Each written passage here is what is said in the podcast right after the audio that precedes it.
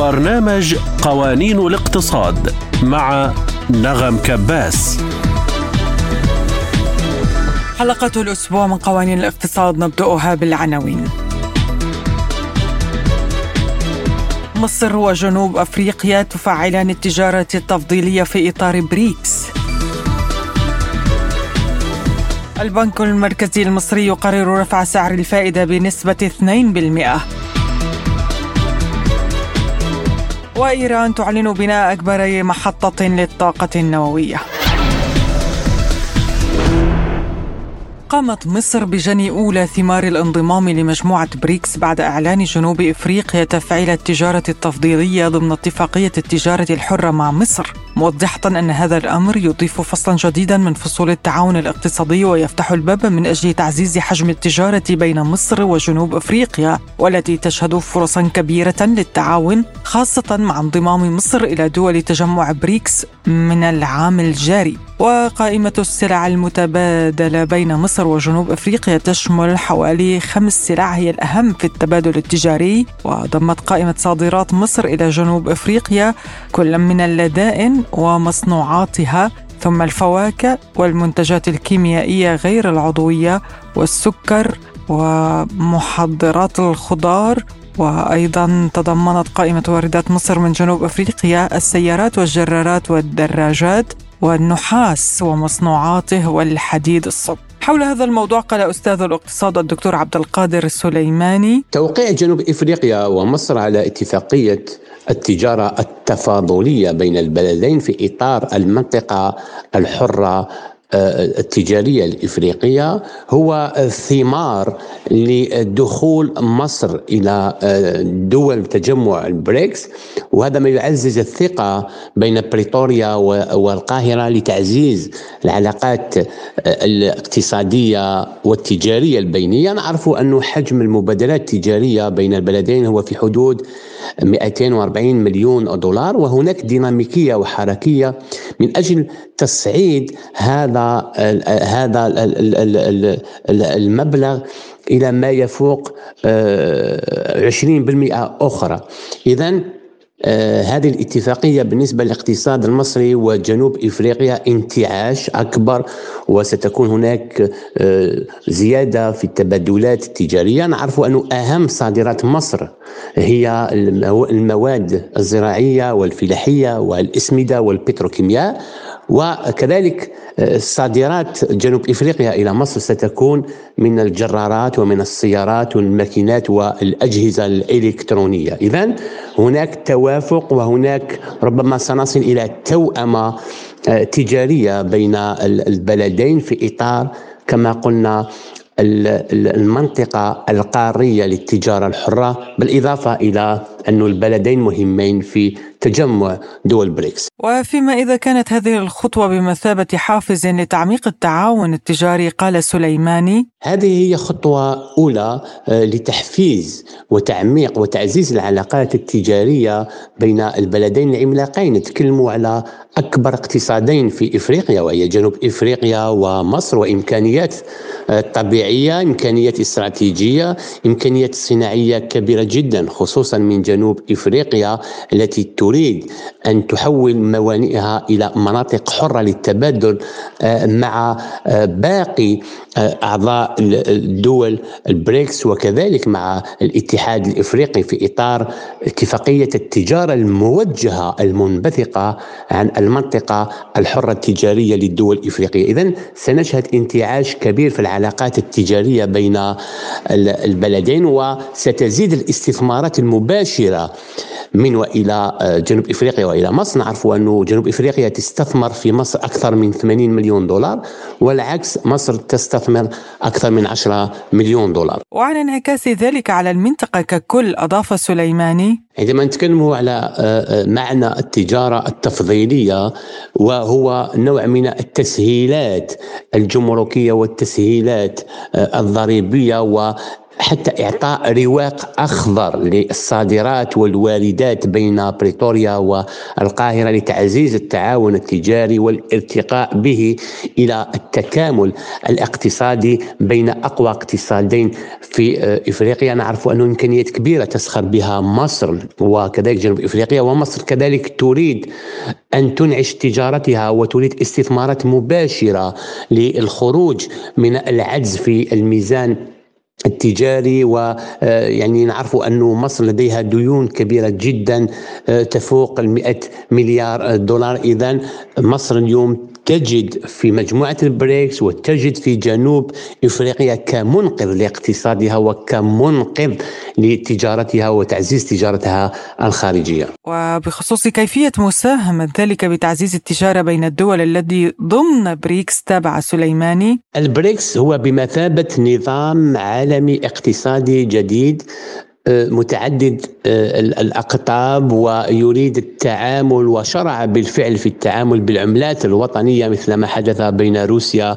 والصين وحتى بين البرازيل والصين وحتى مع السعودية. إذا اليوم ستكون هناك آه، كذلك تجليات أخرى لتعزيز التجارة التفضيلية بين جنوب إفريقيا وكذلك مصر وسنشهد التعامل بالعملات الوطنية خصوصا بين الدول الإفريقية التي تريد الخروج من عباءة الدولار واليورو والتوجه إلى عملات وطنية والتعامل بالعملات الوطنية كمن أو كمنقذ والخروج من نظام عالمي قديم آه الذي هو متوحش والذي أكل الأخضر واليابس والذهاب إلى نظام عالمي جديد متعدد الأقطاب متوازن متكافئ ويضمن يعني الحقوق ويضمن كذلك استثمارات مباشرة التي ستدخل خصوصا الدول الإفريقية التي تريد بناء البنى التحتية تعزيز حضور استثمارات أجنبية وتعزيز التجارة آه، الخارجية. نعرف أن إفريقيا لديها إمكانيات كبيرة يمكن أن تصل تجارتها مع العالم إلى أكثر من 2 تريليون دولار. اذا المستقبل للدول الافريقيه لمصر لجنوب إفريقيا في هذا التكتل الدول بريكس الذي يضمن بديل آمن ومضمون للتجارة الخارجية. كان هذا تعليق أستاذ الاقتصاد الدكتور عبد القادر سليماني. بدوره قال الباحث في الشأن الإفريقي إدريس حميد آه، تمثل آه، مصر وجنوب أفريقيا آه، قوة اقتصادية ومكانة مهمة في القارة الأفريقية وأيضا في العالم.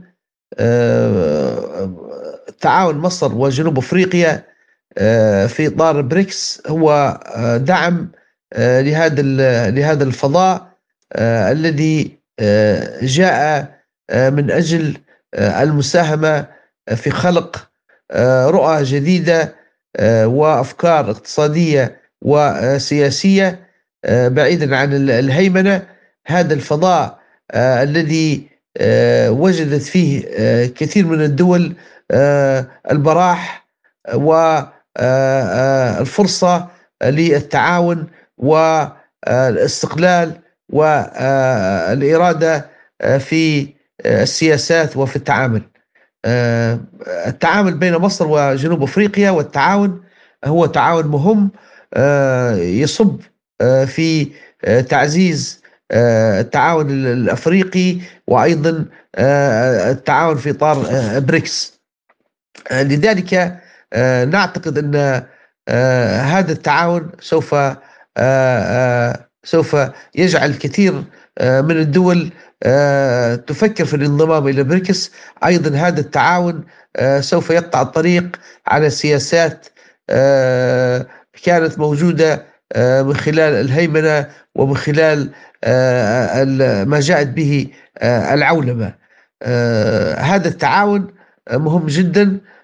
هذا التعاون يعزز دور الدولتين آه، في آه، في هذا في هذا في هذا آه، في هذا الفضاء المهم. لذلك نعتقد إن إن إن إن هناك المزيد من آفاق التعاون بين بين مصر وأيضا هذا يشجع على يعني بداية منطقة التجارة الحرة وأيضا العالم محتاج إلى مثل مثل فضاء بريكس ومحتاج إلى مثل هاتان الدولتين مصر وجنوب أفريقيا ل يعني تقوية هذا التعاون ليساهم أيضا سياسيا في خلق ميزان جديد بعد بعدما سيطرت الولايات المتحدة الأمريكية وتحاول أن تسيطر على العالم وهذه عودة جديدة وهذه انطلاقة جديدة في اطار هذا التعاون.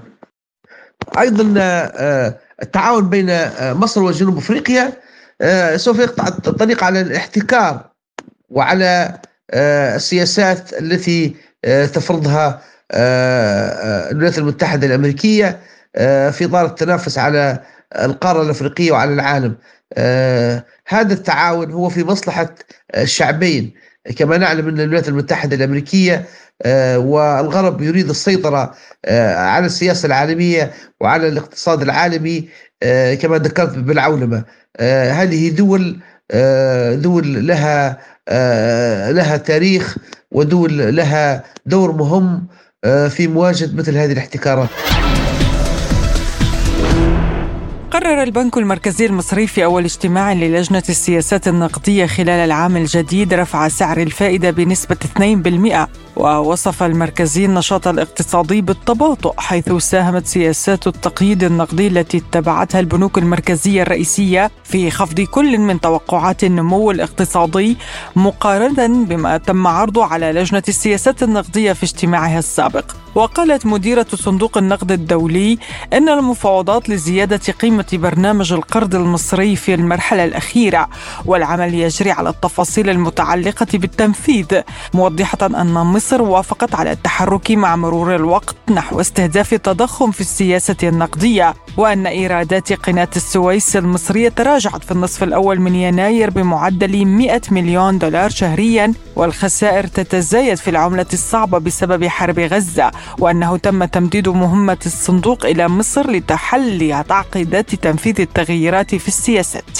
لمناقشة هذا الموضوع ينضم إلينا عبر الهاتف من القاهرة المحلل الاقتصادي الدكتور عبد النبي عبد المطلب. أهلا بك دكتور في برنامج قوانين الاقتصاد ونبدأ من رفع المركزي المصري لأسعار الفائدة. ما الأسباب برأيك؟ أعلنت لجنة السياسات النقدية بالبنك المركزي المصري آه، أمس عن قرارها برفع أسعار الفائدة بمقدار 200 نقطة أساس. آه، ربما أن هناك أسباب كثيرة لهذا القرار لكن بيان البنك المركزي لم يتطرق إلى أسباب واضحة دفعته إلى اتخاذ هذا الإجراء. يعني كان من المتوقع أنه في ظل ارتفاع معدلات التضخم التي وصلت في بعض الأحيان إلى 40% أن يقوم البنك المركزي برفع أسعار الفائدة. لكن ما حدث أن البنك المركزي ثبت أسعار الفائدة على أساس استهداف آه، النمو وليس استهداف آه، التضخم. ولذلك فكان من المستغرب آه، قرار لجنة سياسات البنك المركزي المصري أمس أنه رغم تراجع التضخم لثلاثة أشهر على التوالي إلا أنه قام برفع أسعار الفائدة. في اعتقادي أن الأسباب وربما السبب الوحيد لهذا القرار هو المفاوضات التي تمت ما بين بعثة صندوق النقد الدولي التي زارت القاهرة خلال الأسبوعين الماضيين. وأنا في اعتقادي أنه كان هناك نوع من التوصيات آه، من بعثة الصندوق إلى آه، مسؤولي السياسات النقدية بضرورة رفع أسعار آه، الفائدة كيف سيؤثر ذلك على سعر صرف الجنيه والمؤشرات الاقتصادية دكتور؟ طبعا يعني هذا القرار بالتأكيد سوف يكون له انعكاس على سعر الصرف صحيح أن قرار البنك المركزي رفع سعر الفائدة ولم يقترب من سعر الصرف لكن ال ال الإحساس الذي تسرب إلى آه، رجل الشارع وربما أيضا إلى رجال المال أن هذه خطوة أولى من أجل إحداث التعويم أي أن يكون لدى مصر آه، إدارة سعر صرف مرن كما تطالب به إدارة الصندوق وأن هذه الخطوة إذا كانت استجابة لبعض آه، مطالب الصندوق فإن مصر سوف تضطر في النهاية إلى آه، الاستجابة لباقي الطلبات ومنها أن يكون لدى مصر سعر صرف حر أي ما يعني تم الاتفاق على تسميته بالتعويم. ومن هنا فأنا في اعتقادي أنه سواء صدر قرار التعويم أو لا فإن الاقتصاد المصري نفسه آه، سوف يهيئ نفسه إلى آه، تخفيض جديد للجنيه آه، المصري. القاهرة أشارت أيضا دكتور إلى أن هناك حالة من عدم اليقين بشأن توقعات التضخم خاصة فيما يتعلق بأسعار السلع العالمية يعني بسبب التوترات الجيوسياسية كما تعلم في المنطقة. كيف سيؤثر ذلك على الاقتصاد المصري برأيك؟ يعني أشارت القاهرة إلى أن يعني المشاكل الجيوسياسية وحالة عدم اليقين التي تضرب الاقتصاد العالمي ربما قد تكون أحد أهم المؤثرات على الاقتصاد المصري. ربما أن ذلك يعني به درجة من المصداقية لكن به يعني الكثير من عدم المصداقية. يعني ما زالت أسعار النفط حتى الآن أقل من 100 دولار وهو الرقم الذي وصلته في أعقاب الحرب الروسية الأوكرانية. ما زالت أسعار القمح أقل من 300 دولار بعدما وصلت إلى حوالي 480 دولار لكل طن في أعقاب الحرب الروسية الأوكرانية. يعني ما نرى أنه رغم المشاكل الجيوسياسية السياسية والحرب في غزة وتهديد الملاحة في البحر الأحمر ما زالت الأسعار العالمية لغالبية السلع وحتى للخدمات أقل بكثير جدا مما كانت عليه في مارس إلى أغسطس 2022 أي في أعقاب الحرب الروسية الأوكرانية.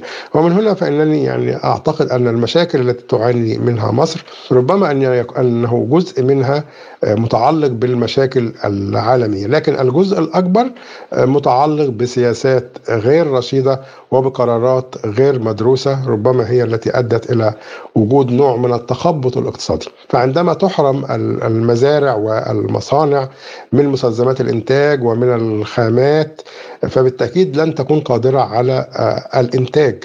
وبذلك سوف يقل الإنتاج المقدم إلى السوق وبالتالي سوف ترتفع الأسعار ويرتفع معها معدلات التضخم وتبدأ المشاكل الاقتصادية في الظهور. هل يمكن القول دكتور إن البيئة المالية في مصر مهددة؟ هل يمكن القول إن البيئة المالية في مصر مهددة؟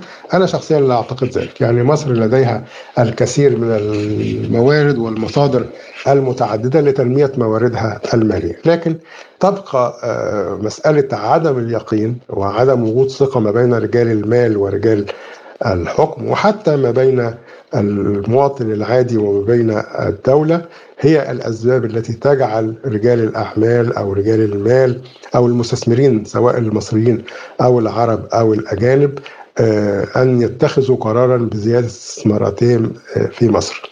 وعندما تبدأ الدولة في اتخاذ مجموعة من الإجراءات التي قد تؤدي إلى طمأنة هؤلاء أنا في اعتقادي أن كل هذه المشاكل سوف تحل. ومن هنا فالحديث عن أن مصر يعني مقبلة على أزمة مالية أو أنها يعني الاقتصاد المصري قد يكون قريبا من الإفلاس أو أننا ذاهبون إلى نموذج لبنان. أنا أعتقد أن هذا كلام لا توجد عليه دلائل حقيقية. ولو أنني أيضا يعني أعتقد أنه يجب أن يؤخذ في الحسبان لأن استمرار الأزمة بدون وجود حلول عاجلة قد يؤدي إلى تفاقمها مما يؤدي إلى الكثير من المشاكل. ما الحلول اذا دكتور؟ يعني إذا كنا نريد الحديث عن الحلول فعلينا أولا نتحدث عن الأسباب التي قادت إلى هذه المشكلة. فاعتقادي أن الأسباب التي أدت إلى المشاكل التي يعاني منها الاقتصاد المصري حاليا بدأت عندما أرجأت الدولة المراجعات التي طالب بها صندوق النقد الدولي والتي كان مقررا لها مارس 2023 ومن هنا فإن الحل يكمن في أن توضح الدولة بشكل صريح لا لبس فيه موقفها من المفاوضات مع صندوق النقد الدولي. هل ستتخذ قرار بتعويم الجنيه المصري ويكون لديها سعر صرف حر؟ أم سوف يكون لديها سعر صرف مضار. هذا سوف يعطي فرصة للاستثمار سواء المحلي أو الأجنبي بأن يكون لديه دراسات جدوى واضحة من جدوى الاستثمار في مصر. وإذا كانت هذه الرؤية واضحة فسوف يعني يؤدي ذلك إلى زيادة الاستثمارات وبالتالي زيادة التشغيل وزيادة عجلة الاقتصاد المصري. بدون توضيح الرؤية سوف يظل القرار الاستثماري مؤجل. حتى التجار في مصر يحاولون يعني تعطيش السوق وإخفاء بعض السلع أو عرض السلع بقدر يسير على أمل الحصول على أرباح كبيرة نتيجة عملية تخفيض قيمة الجنيه المصري المتوقعة. في ظل غياب الرؤية سوف تستمر حالة الضبابية في الاقتصاد المصري. في ظل وضوح الرؤية سوف تنقشع هذه الضبابية وسوف تبدأ عجلة الاقتصاد في الدوران وبالتالي سوف تحل الكثير من المشاكل. جزء مهم جدا أيضا مما تعتمد عليه مصر في موازنتها وهو تحويلات المصريين العاملين في الخارج. في ظل وجود أكثر من سعر صرف بالتأكيد يعني لن يرسل العاملون المصريون في الخارج أموالهم عبر المصارف الرسمية.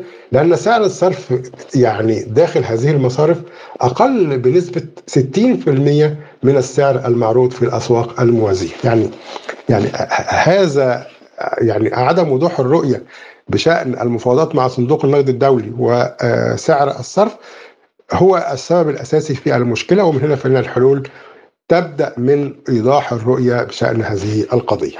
المحلل الاقتصادي الدكتور عبد النبي عبد المطلب كنت معنا عبر الهاتف من القاهرة شكرا لك على هذه المداخلة.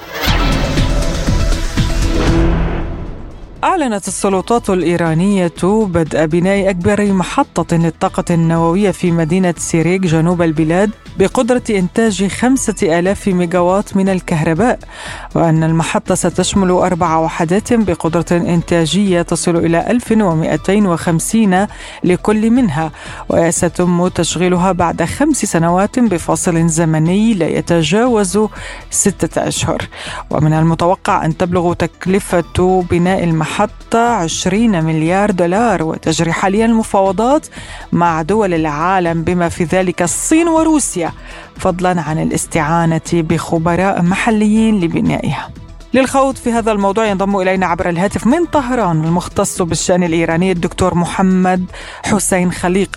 أهلا بك دكتور عبر سبوتنيك يعني ونبدأ من بناء هذه المحطة النووية التي هي أكبر في البلاد، كيف ستسهم بتعزيز قدرات إيران الطاقوية برأيك؟ في الحقيقة هناك توجه للحكومة الإيرانية لدى الشعب ولدى القادة في إيران حتى على رأس النخب السياسية والدينية السيد الخامنئي بأنه لابد لضرورات سياسية واقتصادية وإقليمية وداخلية وحتى خارجية. الجمهورية الإسلامية الإيرانية تتوجه بكافة إمكاناتها وخبراتها السابقة والكفاءات الفكرية الموجودة إلى تطوير ما يرتبط بالمحطات النووية الجديدة و إحداث طاقة أو منظومة طاقوية نووية في الجمهورية الإسلامية الإيرانية، نحن نعلم أن الدول المتقدمة لديها في هذا السياق مثل روسيا مثلا في هذا السياق مفاعل نووية مرتبطة بالنشاطات السلمية بشكل كبير. تدخل هذه الطاقة النووية في ما يرتبط بالكهرباء وما يرتبط بالصناعات الثقيلة وحتى في الطب وبناء وحتى الأبنية. بالتالي الجمهورية الإسلامية الإيرانية بحاجة ماسة ومقتنعة بذلك على الصعيد السياسي وعلى الصعيد حتى الإيديولوجي كما يقال بين قوسين. بالتالي الجمهورية الإسلامية الإيرانية. ذاهبه نحو هذا التوجه السيد الخامنئي قبل أيام زار المعرض الصناعات الثقيلة الإيرانية وزار الغرف الخاصة في المعرض هذه الغرف الخاصة بالطاقه النووية والصنائع النانو تكنولوجيا وبالتالي اذا هناك قرار سيادي ورؤية سيادية على أن هذه الطاقة النووية أصبحت من المنظومة السيادية داخل النظام الجمهورية الإسلامية الإيرانية وبالتالي مبدأ إيران كما تحدث اليوم سيد رئيسي في هرمزغان أن قوة إيران حتى العسكرية مبنية على أساس السلم والأمن الداخلي وكذلك في الإقليم. طيب دكتور هل يمكن توريد الكهرباء منها إلى دول أخرى من العالم؟ الجمهورية الإسلامية الإيرانية صرحت عدة مرات بأنها جاهزة لتقديم كل ما لديها من إمكانات على الصعيد الاقتصادي وعلى الصعيد السياسي وعلى الصعيد الفكري لدول الجوار. الجمهورية الإسلامية الإيرانية نحن نعلم بأنها قوة كهربائية في المنطقة. الجمهورية الإسلامية الإيرانية جاهزة تقديم ما يمكن وتزويد الدول هذه المنطقة بكهرباء من خلال الشبكات الموجودة الرائعة في لدى الجمهورية الإسلامية الإيرانية ومديات إنتاج كهرباء في داخل إيران. يمكن إيران تزود العراق وأفغانستان وباكستان والدول في المنطقة حتى أبعد من ذلك. كما إيران تزود الدول الجوار حتى بالنفط والغاز وقد آه، ترى الجمهورية الإسلامية الإيرانية إمكانية استثمار well كل هذه الطاقات الموجودة لإحلال الأمن والسلام كما سمى بخط نفط السلم آه، الممتد من إيران إلى أفغانستان إلى باكستان وصولا حتى إلى الصين. آه، بالتالي هناك آه، حتى انضمام إيران إلى منظمة شانغهاي يعزز هذا الدور الإيراني السلمي من حيث تقديم كل ما لديها من طاقات هائلة في مجال الكهرباء والطاقة للدول الجوار وهذه هي سياسه استراتيجية إيرانية. كيف ستكون ردود الغرب على هذه الخطوة برأيك دكتور؟ الجمهورية الإسلامية الإيرانية الآن تلعب دور مكابح للقوى المتغطرسة في هذه المنطقة تحاول أن تفرض منظومة ومعادلة مرتبطة بالأمن الإقليمي وبالتالي كلما تعززت قدرات إيران التكنولوجية والنووية والطاقوية وكذلك الفكرية والمعرفية والاقتصادية كلها ستنعكس ايجابا داخل الجمهورية الإسلامية الإيرانية وخارج الجمهورية الإسلامية الايرانيه حتى إذا كانت هناك أوهام عسكرية أمريكية بأن إيران ذاهبة إلى هذا النحو إلى حد إلى نحو عسكرة الطاقة النووية كما يقال وإن كانت التقارير كلها على عكس ذلك. لكن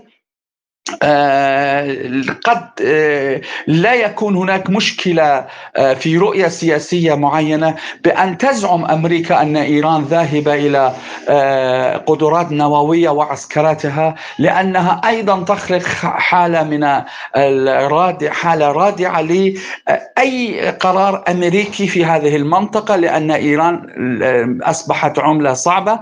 إيران الجمهورية الإسلامية الإيرانية ليست سائغة كما كان يظنها العدو الأمريكي والقوى المتقدمة لها في المنطقة مثل العدو الإسرائيلي وحتى الدول التي ترعى المصالح الأمريكية. وبالتالي إيران حتى إذا كانت من منظار الأمريكي تريد أن تستفيد من القوة النووية والطاقوية في أغراض عسكرية فليكن يزعم هكذا كما يقال. لكن قوة إيران ليست بعسكرة الطاقة النووية بل قوة إيران بواقعيتها في المنطقة وتعزيز الحالة الوطنية لدى آه، الشعوب في المنطقة وبناء العلاقات الودية من خلال هذه المنظومة التي تحدث عنها المنظومة الجديدة كرؤية سيادية بحيث إيران تدافع عن مصالحها وعن مصالح كل من معها في هذه المنطقة حتى إيران لا تنظر إلى وجود أي عدو أصيل في هذه المنطقة بل في العالم إلا هناك عدوان أصيلان تاريخيان للجمهورية الإسلامية الإيرانية هي دولة الولايات المتحدة الأمريكية والعدو الإسرائيلي بشكل كبير. كيف يمكن أن تخفف هذه المحطة من آثار العقوبات الغربية؟ أما بالنسبة للعقوبات الغربية استطاعت إيران تجاوز كل آه، ما وضعته أمريكا من عقوبات قاسية على الجمهورية الإسلامية الإيرانية السياسية والاقتصادية أدل دليل على ذلك ما وصلت إليه من تكنولوجيا الجمهورية الإسلامية الإيرانية من تكنولوجيا متطور جدا. كل العقوبات الأمريكية على إيران وحتى الغربية لم تثني آه، دولة إيران آه، عن تطورها وتطوير بنيتها الفكرية والعلمية والاقتصادية. وبالتالي نحن هم يعترفون بأن إيران وصلت إلى مرحلة لا يمكن إيقاف تطورها آه، حتى من قبل الولايات المتحدة الأمريكية. المختص بالشأن الإيراني الدكتور محمد حسين خليق كنت معنا عبر الهاتف من طهران. شكرا لك دكتور على هذه المداخلة. نهاية الحلقة ألقاكم في حلقات قادمة. كنت معكم فيها أنا نغم كباس. إلى اللقاء.